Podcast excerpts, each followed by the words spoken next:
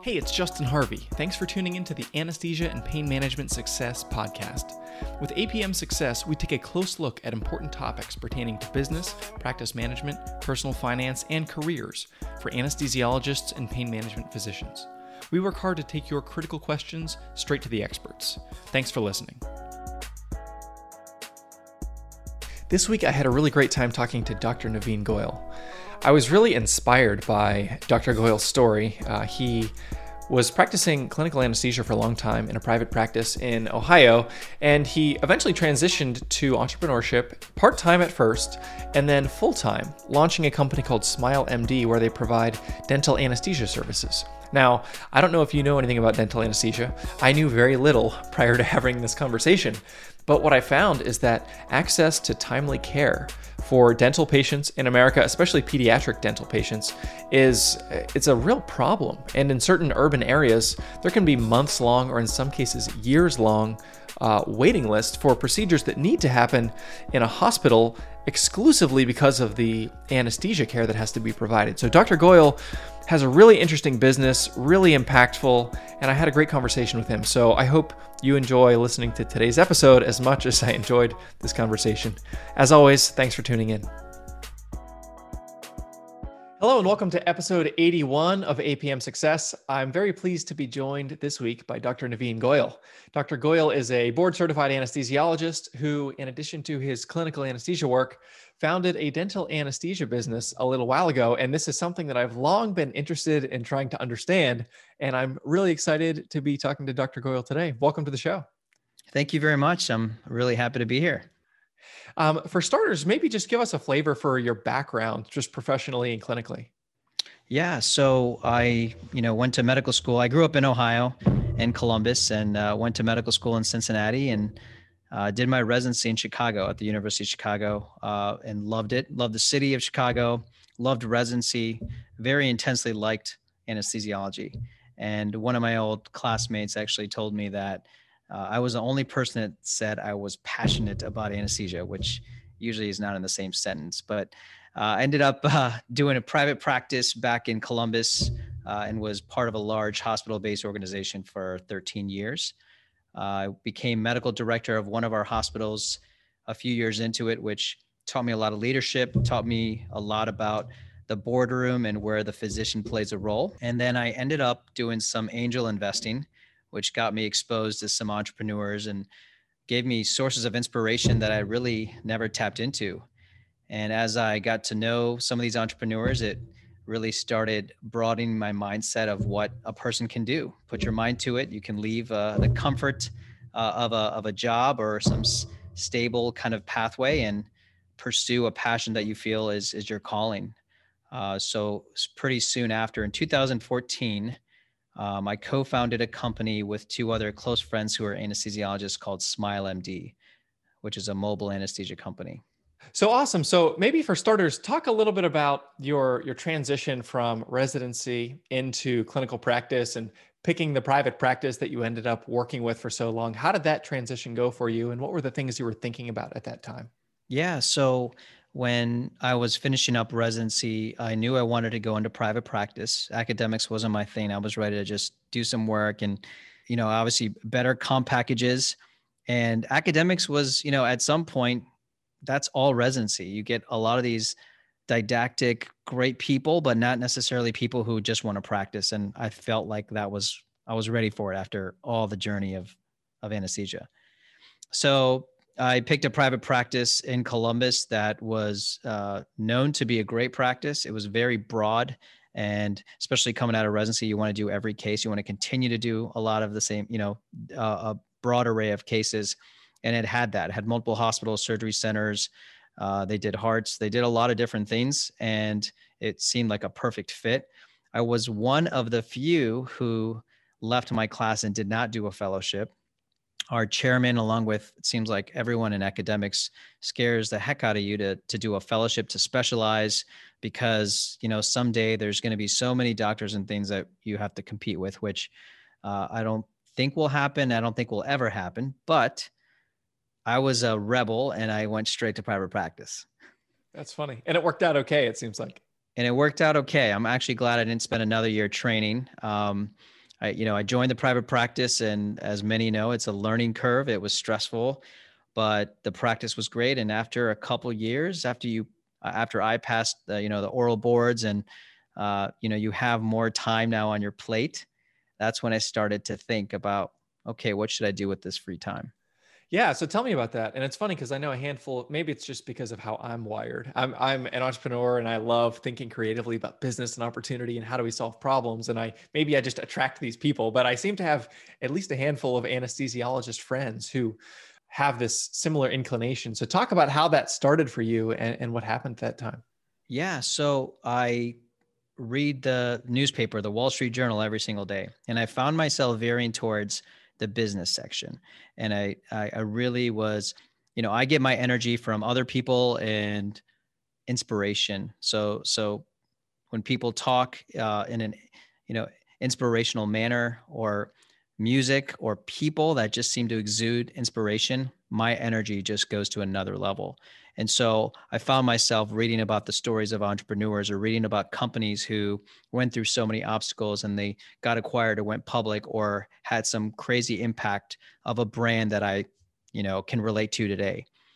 Um, I also felt like the books I was reading, which I never read books growing up outside of the necessary school books. My parents always told me to read, and suddenly at the age of you know early 30s, I'm I have some time um, and I start reading and I really start to enjoy reading. And once again, I start picking more entrepreneurial stories, books on business, books on how companies got built. And it just seemed like an interest to me. Uh, I'm curious, you talked about being inspired. Are there any particular people or particular stories that you remember that had inspired you to pursue this business track? Yeah, th- th- there's a lot of people that inspire me, but you know, I-, I was reading the books of Elon Musk and Steve Jobs, and and I know a lot of people know their story, but when you really read about them, I feel it really humanizes people because we know these big brands and these people on a stage, and when you really hear that they were sitting there and thinking about hey i really want to do this and they lost their job they got kicked out but then they kept doing it you're like, that's just a stubborn person who thought they were right. The world didn't know it and they were not afraid. They had courage. So for me, that to me is so inspirational. I mean, it it it it it takes courage to be in medicine, but it's a different courage. After we get into medical medical school and we let's say get our ticket, right? Nothing's guaranteed, but a ticket into a US medical school is a big deal. Then we can kind of relax for a second we have to get work done, but we feel very comfortable. So to leave a area or a stage of discomfort takes courage and it takes something to pull you out of there. To me there was there was something there that made me feel so alive. Yeah, I so one of my favorites that I read somewhat recently was Shoe Dog by Phil Knight. I just read it too. Yeah, a yeah, couple months ago. The founder of Nike, and I just found it to be so. It does, you know, you use that word humanizing, and I think that's a great word to show the the fears, the anxieties, the crazy roller coaster of building the Nike brand and how you go from, you know, and when they were making shoes in like the, the 60s and all that was required for him to like go up and down through Japan and try to find factories. And it was just a fascinating story of him, you know, working to actualize this vision. And I, you know, I don't do anything with athletic apparel professionally, but I found his story just super motivating and inspiring. I totally agree. And one of the things uh, that resonated with me from that book, you know, there's a lot of points in there, but initially he was selling another brand's shoe. And and to me, that's what entrepreneurship is. That's why I always tell people just move forward on something. You're passionate about it. You don't have to decide what it is yet. Just do something and you will learn and you will kind of pivot and you will turn. And one day you might be this brand, one day you might not, but you will be wiser and you will not regret it. Um, so I, I really, I, I, had no idea that's how we started, but uh, it, it's really interesting. That's that's the fun of entrepreneurship. Totally agree. And it's funny, you know, you mentioned the the golden ticket, so to speak, of a med school admission. And it's true, like your path can be very, very, very defined as a physician. If if you kind of want it to be and you take that traditional path through med school, through training, and then into practice, uh, there's a certain you know, it guarantees the floor, so to speak. Like you're never going to make less than X number of dollars. You'll always have a prestigious profession and you can kind of relax a little bit as far as the the striving for that next thing. And I'm curious, you know, for you, it seems like it, you got to a point where you that was not desirable anymore, where you're a few years into your anesthesia practice and you were the safety wasn't desirable or or perhaps it wasn't as intellectually stimulating and you wanted to continue to strive and continue to think critically and solve problems and go after something new. So tell me about how that unfolded. Yeah so the the definition of a golden ticket is very different to me right now. So there is a price for safety. So even even if you work so hard and you get into medical school which i thought was the end all be all you still pay a price long term for being in that stable position. And what I, you know, you become so specialized and kind of tunnel visioned that you lose confidence and skills and time to focus on other aspects of your life. And I'm in my early 40s right now, and maybe it's just it's because it's phase two in my life, but there are so many things in life outside of just your career, outside of just of treating a patient and even if you mean well and you want to help people, there's so many things going out uh, on out there outside of a hospital or surgery center where we as physicians can be helping. And that's actually where I have this physician empowerment philosophy that is not in the scope of a hospital or a practice. It's what fish, physicians should be doing outside of our clinical practice. But there's really not a way to do it. There's not even a way to even think about it yet. So I'm I'm I'm starting to bring up content and talk about how we should be thinking about it without feeling guilty by the way because you actually have physicians who say I've worked so hard for this job and now I'm actually not very fulfilled. I want to go spend time here. My perspective is we become physicians to help people and we are only provided one vehicle right now which is mainly clinical practice. But there are other vehicles that I want it to be mainstream to make us a more kind of comprehensive physician that's fulfilled sustainably could not agree more. And and this is uh, a message that we've heard a lot on this show is that uh, it's my personal super biased belief that you know the the most uh, empathetic idealistic others centered people in our society many of them go through med school. And the, those are the people we we need to equip and empower to lead, to make decisions, to be as involved as possible in policy and institutional organizational leadership, et cetera. So I think we're basically we we're coming at this same idea from two different angles. And I, I could not feel more strongly about that. And so I'm curious, in that vein, you know, you became aware of this opportunity with Smile MD. Talk about sort of your journey into dental anesthesia and how that unfolded.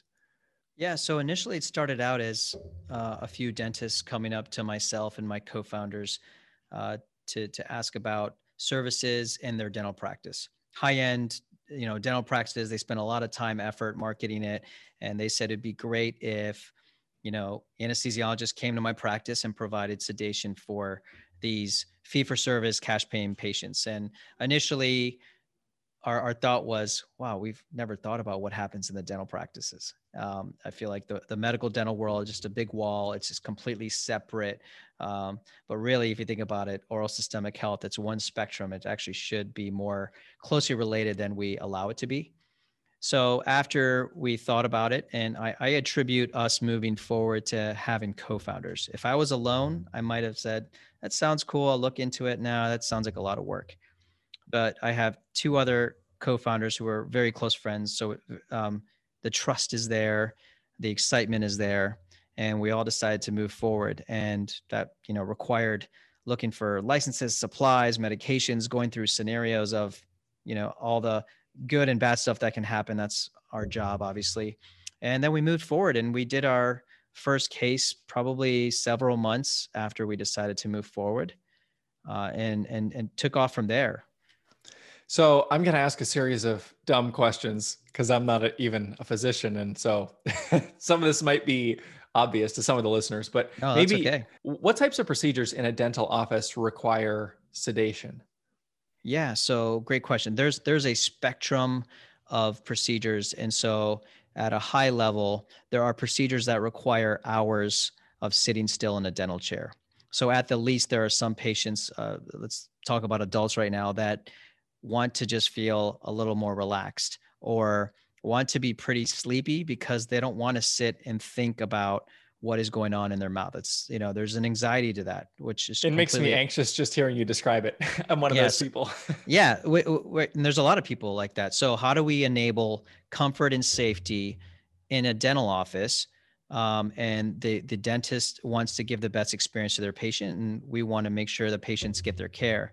So that's that's one example. Um, and then the, you know, if you look at kids, if a kid needs to get a tooth extracted, let's say there's some, you know, a, a rotted tooth that, that happens in uh, uh, plenty of kids in this country, actually around the world.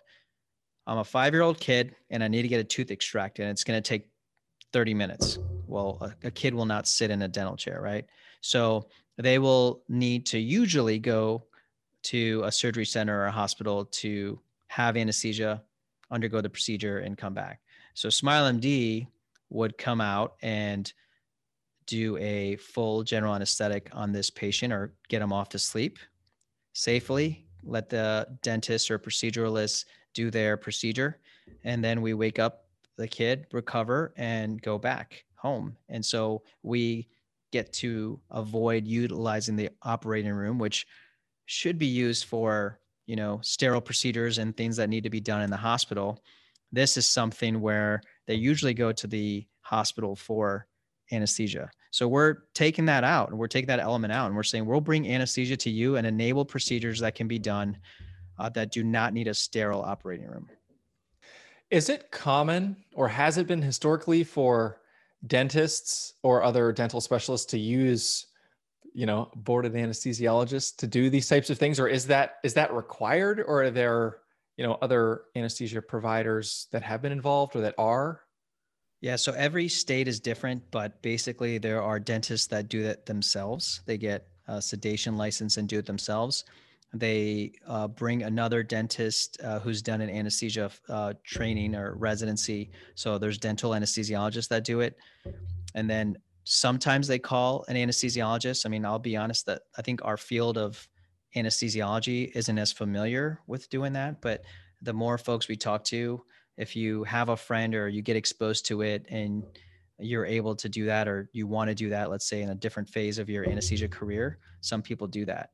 Uh, but it's definitely unknown. And the more we have discovered this we've been doing this for seven years now there is so much opportunity to bring uh, the same standards we see in a surgery center or a hospital. And with regards to safety and protocols and uh, a team and, and equipment versus you know a solo practitioner coming into a practice having everything and then not even having a you know an assistant or an extra set of hands there's so many things that can happen uh, and that's what SmileMD essentially is is been building is a foundation protocols a team um, patient uh, risk stratification does does it belong here? Should they be going to the hospital? We have a governing board we have peer review. So we're actually bringing the processes of a surgery or hospital into office-based anesthesia which is which is you know taking a lot of money and a lot of time and a lot of intention to do it. But we feel like you know being an anesthesiologist and being safe that's the only way to do it. Yeah is it so, i'm just picturing a dentist you know d- doing an extraction on a kid or something and and maybe being licensed to do sedation what whatever that means and whatever that training entails is that is that in itself safe and is that common practice like is that happening at most dental practices out there? Or how many of all the dentists in america how many are using a team like yours to do anesthesia on their higher risk patients? It's it's not common at all to use a team. It's happening all over the country where dentists are still doing their own sedation. And it's been kicked up to uh, certain eyes of associations and, and kind of the legal world where I don't see that happening. I mean, you know, back in the day before the field of anesthesiology was created, right? Surgeons were doing their own anesthesia in the operating room and the field of anesthesia was created. So now you have at least the, I call them the proceduralist or the surgeon, and then you have the anesthesia provider. And so when you go to the dental world, that has not happened yet officially. So we think, based on what we've seen, there are a lot of scenarios we've seen where uh, really well known dentists with great practices and a great reputation who do sedation in their own office, even if it's for adults and it's mild sedation. Even some of their backup drugs and equipment that they were required to have were expired. They were hidden in a, in a room somewhere. Uh, and you know what? I have to say that, you know, the dentist doesn't wake up, start this practice to even worry about that. They shouldn't have to. But I think there needs to be some standard where there's no fear, liability, or most importantly, danger to the patient or themselves. So we're trying to, once again, just bring that standard. I mean, I left medicine, so I don't envy the red tape or bringing that red tape to anywhere. But I think there should be a foundational standard, and that's what we're trying to do in a in an efficient manner. Yeah, and I was doing some reading on this a little while ago, trying to understand like what is dental anesthesia because it was still totally unknown to me. You mentioned that basically firewall between the dentistry yeah. and the medical world, and I was kind of bumping into that. And I guess there was a case in California where uh, a kid died during a tooth extraction, and and there wasn't. It was they were I guess it was like a sedation case where the dentist was probably doing it themselves, and maybe they didn't have the infrastructure there to be able to provide appropriate care. And then it was like legislation and and there's it's been as you can imagine when things get to this level there's like lobbying groups and well we're going to cut off access to care if we create standards so high that most dentists can't you know attain that. And it's going to create other unintended consequences. So can you talk a little bit about how how you sort of process this tug of war between dentists who want to be able to treat everyone as the need arises and also at the same time they want to provide appropriate care. Uh, where's where do you think the sort of the right where's the the middle ground or or where's the where should we land in this conversation? So going back to my original conversation of of how anesthesiology started you know before we knew or or had these high safety standards surgeons were doing anesthesia and then doing the surgery so it's a it's a different level of procedures but in the end you are, you know, if I'm a dentist in, in California and I have a small kid come in and we're talking two, three year old kids. And by the way, that this this happened. I, I can't believe I'm forgetting the the law that was passed, but this happens. This doesn't just happen one time and got kicked up. This has been happening. And what I have a real issue with, especially being a parent, is if I walk into a dental practice, of course I trust my dentist whatever's told to me, whatever's offered there, it makes sense. You you just as a consumer, as a parent, you think there there's a standard. I think there needs to be all parties that are educated, and we're we're trying to do that in SmileMD, trying to talk, and we're talking with a lot of different people, policymakers, et cetera, just to say we shouldn't be doing this for for anyone. And this has nothing to do with market share or anything like that we want to enable everyone doing procedures to continue doing it, but they should be focusing on their procedures. If they need anesthesia, you should have a third party person, and every state's different who that is. You should not have the same person sedating a patient and doing the procedure. The fact that I even have to say this in 2021 sounds crazy. And yeah, so I mean that that's it. I we have to have that discussion asap we need to implement. So everyone and if i'm a if i'm a dentist in a smaller town and i'm hearing this and that dentist says i just want to make sure my business is not affected by the way i agree with them. But we have to make sure there's a safe standard. And so we need to invest in solutions need to get everyone on the same page and bring our anesthesia folks who we have a, a, good amount of folks in hospital practices, et cetera, and how do we best utilize them to help them? I mean, that's what we need to do. Yeah, I mean, as a somebody who goes to the dentist, and also as a dad, I'm thinking all these same, like all these questions that I'm now going to be asking the dentist that I never even knew I needed to ask before. Oh yeah, and and unfortunately, there's a lot of folks who just don't know even what to ask. Okay, you offer anesthesia here. Okay, your your you know sedation is going to be for my kid or whoever uh, they sign, and that's it. So there, there's really not even a, and, and that's it's been that way for a while. So maybe it's really hard to change that mindset in the world of dentistry.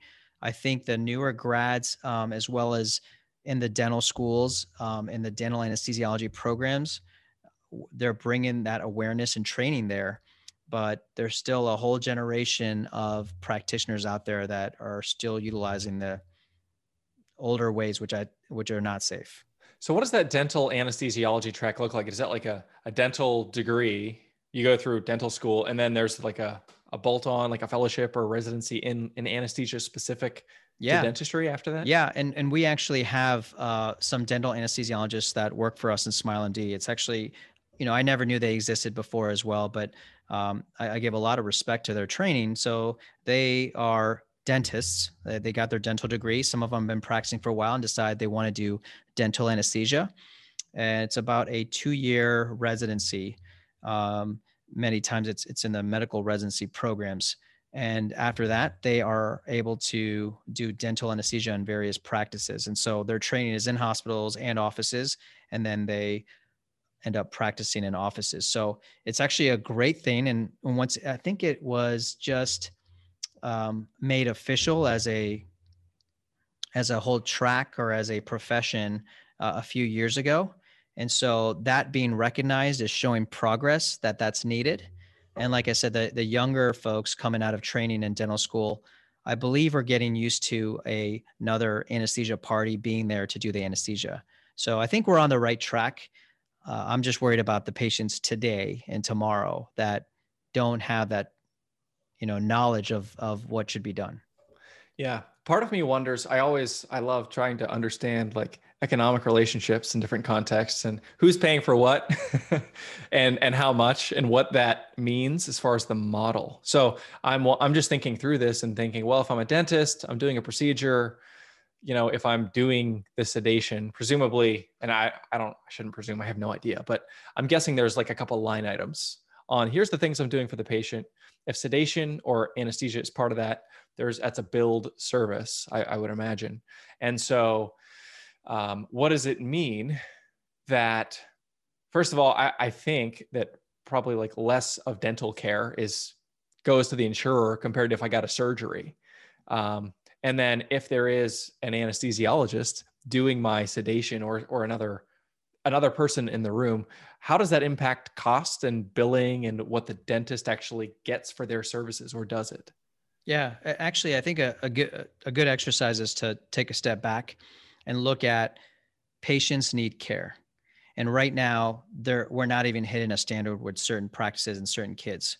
And so if something happened and things are happening you know devastations what is that worth? There, there's not a price on that. So so i would say that Another thing is if a kid needs anesthesia and it can be done in the dental practice, what is that cost savings of time saved and transportation to that hospital or surgery center? Uh, there's there's certain um, kids in Ohio that are waiting 12 months for dental procedures to be done.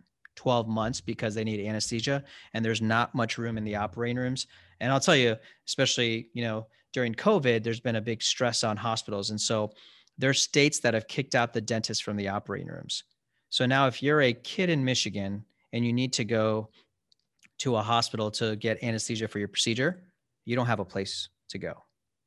So think about that on the cost of the system. But what if we were in Michigan tomorrow and we hope to be in Michigan soon? Then we are, are able to take care of the patients in the practices and not even you know most of them don't even need to go to the hospital. Think of the cost savings on that.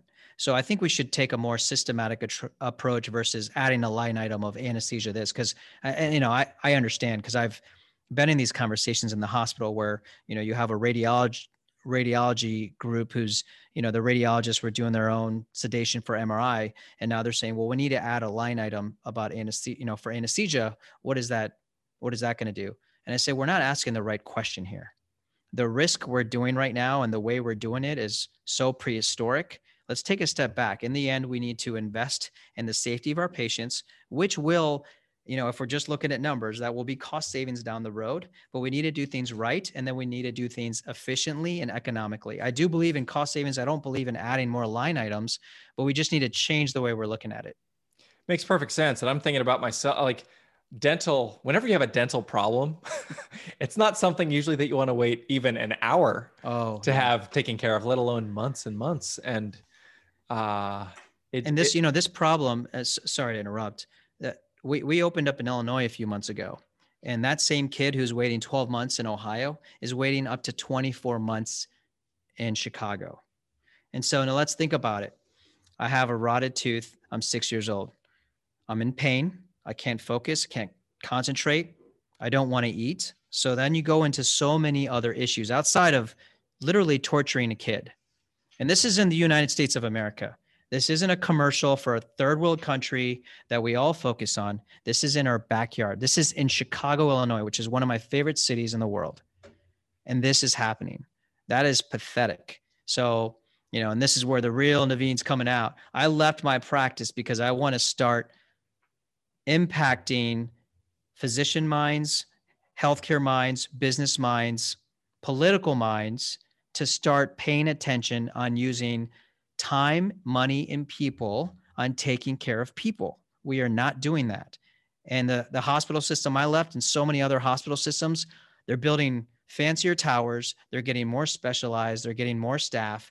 And then they're complaining that, oh my gosh, you know, it's a little bit slower. I have all this overhead. Well, you do not need that overhead. People aren't getting basic care, diabetes, weight, I mean, education, you know, all these things. So I, I can go on this forever, but I mean, yeah, that's where my mind. Yeah yeah, preaching to the choir. Um, so tell me, you know, d- describe your business. And I 100% agree. Like bringing anesthesia into the dental offices in that environment where hospitals and ORs are already maxed to to provide the care at the point of need. Just it just makes all the sense in the world. So tell me about how your company functions.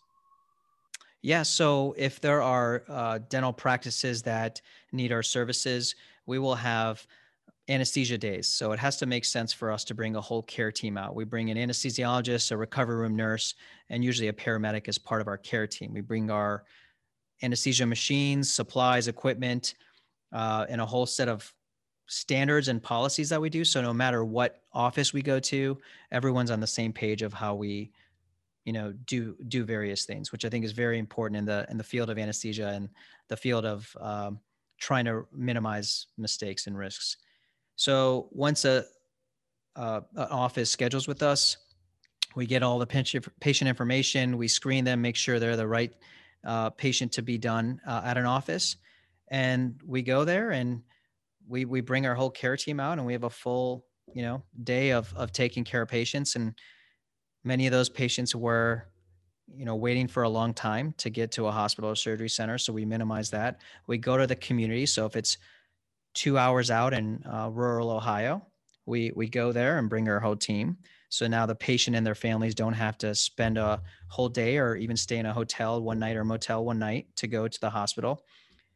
And then we take care of the patients and we discharge them after we feel like they're ready. And the time saved, if you can imagine, from going to a hospital and waiting there, you know, everything. Yeah. So we're, saving so many things. And we in my opinion, we've offloaded a procedure that the hospital doesn't even want. You know, again, ask the state of Michigan. The state of Michigan kicked out all their dentists a few months ago, and we get calls from them that we would love to have your services here. That's a big issue, but the problem I don't we don't want it to get to that problem. But this is happening. This is just in dental. And so if you apply that to procedures in general that do not need to be done in a hospital or an operating room that needs to be sterile and have X amount of staff.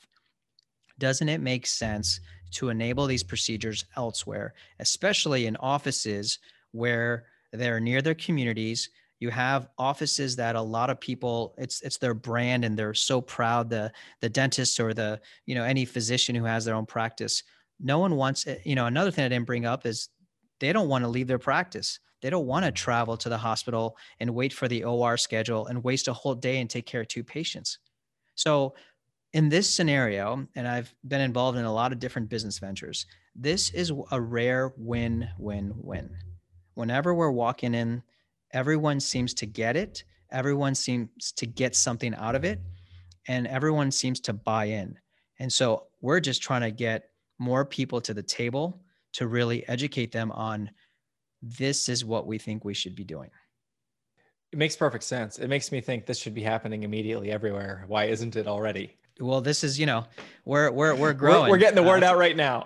we, you know, last year we were in one state and now we're in three states. So we're we're expanding and uh, you know great shows like you're doing right now. The ability to educate people on what we're doing and why we're doing it. I mean, I really think our colleagues uh, in anesthesiology really would would embrace that, and and we're starting to get that. It was you know seven years ago when we were trying to recruit recruit anesthesiologists to do cases it was tough because people were like, wait, what is this? Now we have applications coming in saying we love this office based practice that give us a lifestyle where I don't have calls or weekends. I'm taking care of ASA one and two, relatively healthy patients in an office setting. It's very different, but I think there's a it's a great pathway for a career uh, in the, for our future of anesthesiology. So when you're working with a dentist office, would you do like one procedure day a month or two a month or and try to batch them? Is that kind of how your team works? We definitely uh, like to group them um, in a in one day. So if we have, you know, four or five patients and they can do it in one day, that makes sense. Um, and some some practices are busier than others. Some call us once a week, some call us twice, some call us once a month we have that flexibility. So it totally makes sense for them and us. There's not a pressure or a contract that binds us to say we need to be here X amount of time. So we're trying to make it as friendly as possible and for there to be such a small barrier for them to call us and say, this is a, hey, I need your services. Got it. And so tell me about, you know, the applications that you're getting. Like who who is uh who's interested in joining your team? What's the, the profile of those either physicians or CRNAs or whoever it is?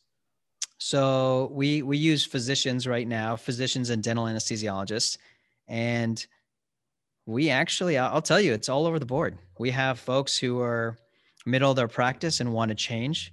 We now are starting to see some young folks who see the opportunity to practice like they imagined how practice would be uh, because you know the, the words out that some hospital practices are are are a lot. It's a lot to take in. There's a there's a lot of baggage. There's a lot of sick patients. There's a lot of things that um, aren't necessarily the greatest for a hospital practice, especially after you have your learning curve and you you feel like you got your big cases out. Now let's put a little bit of a lower stress model in place. And we have folks who are closer to retirement who just want to slow down a little bit and pick their hours and pick their days and do that. So we're starting to see a variety. Now, if we had this interview three years ago, I would not be saying that. I would say it was more folks who had done some locums, maybe had a part time private practice and just had extra time and they wanted to do some shifts with us. That still is the case, but that was our main probably app, applicant, you know, your typical applicant now where it's, it's all over the board. And, you know, we, we look forward to growing because I, I really think we're, we're onto something, especially in light of, of COVID, where a lot of folks had more time to think. There was a lot of head, you know, head butting between hospital administration and physicians and healthcare staff in general. And I think to me, accelerated what physicians are in a hospital, which to me is looked upon as labor force. Um, I, you know, that in the end, we, we never want to think about it that way, but you have really highly skilled, intelligent, credible people who are placed in a position where their jobs are on the line if if they need to cut staff or they don't have enough PPE so you know you're you're lower on the totem pole that to me is unacceptable but it's the reality that's how physicians are looked upon within a hospital system. I saw that years ago, and that's it's it it it it kills me to be to see that. And so I'm trying to number one help with awareness of that because unless you're aware of it, you will not change. But I think you know bringing that awareness and then bringing options of what we can do as a you know as physicians in society what can we be doing to be at the table to make decisions. And it's not within the it's not within the vehicle that's provided to us. We can't just climb up a hospital ladder and say okay i want to be at the table where decisions are made. We're not even we don't even know where that boardroom is. Trust me on that. What uh, what has been the most challenging part of building this company?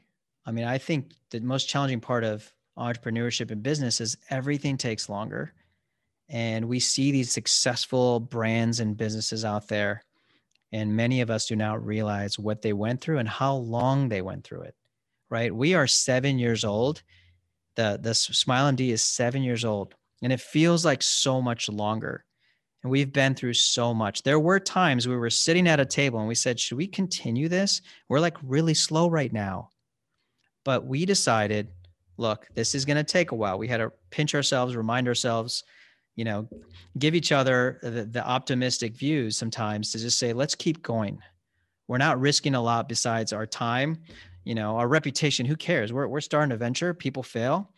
Um, and, and, you know, we had to risk our money, but, you know, in the end, you just need to keep going. So that that's probably the challenge is that everything takes a lot longer than I anticipated. And even knowing that now, it still feels long. Are there any regulatory or legislative types of challenges or like red tape or any anything like that um, that causes problems for you to try to get into other states or do these types of procedures with dentists? And you know going back to that firewall that we mentioned before where like the dentistry and the medical world maybe the laws aren't made to accommodate dental anesthesiologists? So I'm going to ask you a question. You're in the United States of America with the US healthcare system and you want to take care of a patient utilizing medications in a in an office that still, you know, requires a dentist or still allows a dentist to do their own uh, sedation. So you you tell me if if there are obstacles and a lot of paths to navigate if you had to guess. yeah, the question answers itself, doesn't it? Yeah, it, it, there are, and we've spent a lot of time. When I was when I was saying we've spent a lot of time, money, um, and intention on building the foundation. A lot of it is that as well. Outside of protocols and equipment and and processes and, and good people, by the way, we've ha- had so many great people join the team. There are so many ways to navigate this, and then when you open up in a new state, they have their own set of rules own stakeholders who we we need to talk to. So absolutely, and it's it's literally why we have a governing board. We have compliance officers. We we have a lot of folks that just work on that. How is this received in the dental community? Are is it do you find that most dentists are receptive and like welcoming, or is there like a territoriality that that makes it a challenge to introduce these ideas? Sure. So for the most part, very welcoming we are enabling their procedures. That's how they look at it. And there's there's a few that didn't understand it, or if they're been doing sedation for years on adults and they don't want anyone else. I don't see them as, you know, them seeing us as a threat, but just no, I'm not, not interested. I'm good. But there are more and more dentists, and as I was telling you, the young folks that are coming out of training, they're used to now having anesthesia services that they got used to in training. And so they welcome it. We get calls from all around the country that if, if we are in that state yet, they say, Hey, Smile MD over here yet? We get calls all the time. And so the ones that have been on the fence or nervous to say, Hey, I always send my patients to the operating room or I just send it out and refer it out. Once we start educating on what we do and we have an anesthesia day there or have our first Smile MD day there, by the end of the day, they're usually very they appreciate the process and how serious we take it. Because i think in the end the first thing that comes to mind is comfort and liability. And as soon as we come in and do our thing take our time and educate talk to the patients talk to the parents they feel at ease. And then they realize how much more efficient their day was. And then they realize that they don't have to refer out. There's so many wins for that dentist. And so if they give us the opportunity to prove that, it's it's good. And and and and we see that changing already. Not to mention the wins for the patient. And uh, oh, absolutely. Yeah. Which which if you're the dentist, you, you know the the patient is your client or the patient is right. your customer, right? Yeah. So yeah, ha- you know, win win win. This is a. I want to wrap up with this last question, and I appreciate your time today, Dr. Goyal. Yeah, um, of course. I, I, haven't asked this question on the show in a long time, but I really I, I want to ask you in the context of your business, because as you mentioned, you know, blood, sweat, and tears, the things that go into this, the moments of doubt when you're in that room with your two partners, and you're like, oh my gosh, like another dentist just canceled on us. Can we? Is it even worth trying again tomorrow? Can you maybe just tell a brief anecdote and take us to a moment of either you know significant challenge or that you pushed through or a moment of like renewed resolve where you were faced with a particular hardship and where you were able to sort of renew your own vision for your company and the future that you wanted to see manifest here where kids don't have to wait 2 years to get a tooth extracted and and how that played out in that particular scenario that sort of enabled you and your partners to keep on pushing forward yeah sure um, i think early on when we were doing fee for service adults. We were very sporadic and you know, we treated it like a side gig initially. And when we got really slow, we were really thinking about, hey, should we pause this for a while? Should we just stop? It's, you know, we can maybe think about this later on, but we're really slow. We're putting a lot of time on a lot of phone calls and my my buddy Tharun, who um, is a pediatric anesthesiologist, and he was working at the local children's hospital. He called us and he said, "You know, we can, but just so you know, the the the surgery center here that does the dental cases is backed up nine months." He's like, "We could be doing a lot of these cases at these offices." we we we we know we have something here why don't we really consider that and so for me personally and i think for for both my co-founders it became a moment of this is something bigger than just providing some sedation for some adults who can pay cash. This has a social impact a healthcare impact and access to care impact. And i think that rejuvenated us and it got us through a lot of tough times. And that's where in general, the businesses that I'm involved in and invest in and build are impact driven for people, something that benefits people. And we have a lot of access to healthcare, access to education, access to clean water. And yes, we're talking about the USA, not even starting with other countries yet. So I think if it's a purpose driven organization that will get you through a lot of hard times. You will hit hard times, you will hit obstacles. And when you do, it becomes maybe easier or maybe justifiable to keep going. Mm-hmm.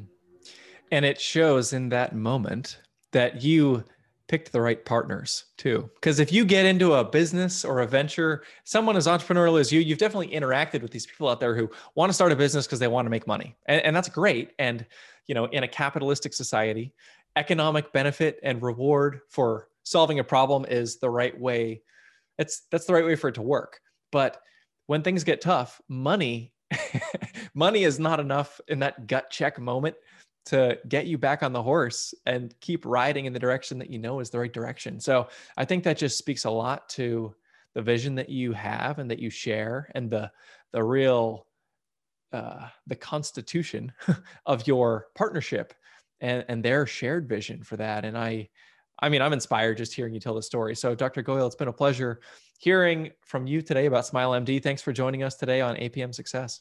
Justin, thank you so much. It's been a pleasure talking with you, and I appreciate all that you're doing and getting the stories out. So, uh, our anesthesia colleagues, I'm sure, appreciate it as well. So, thank you for having me. If you liked what you heard this week, head on over to apmsuccess.com, where you can find more content and free resources to help you build a successful career in anesthesia and pain management. If you wanted to leave a review in iTunes, I'd also really appreciate it. Thanks for using some of your valuable time to join me today on APM Success.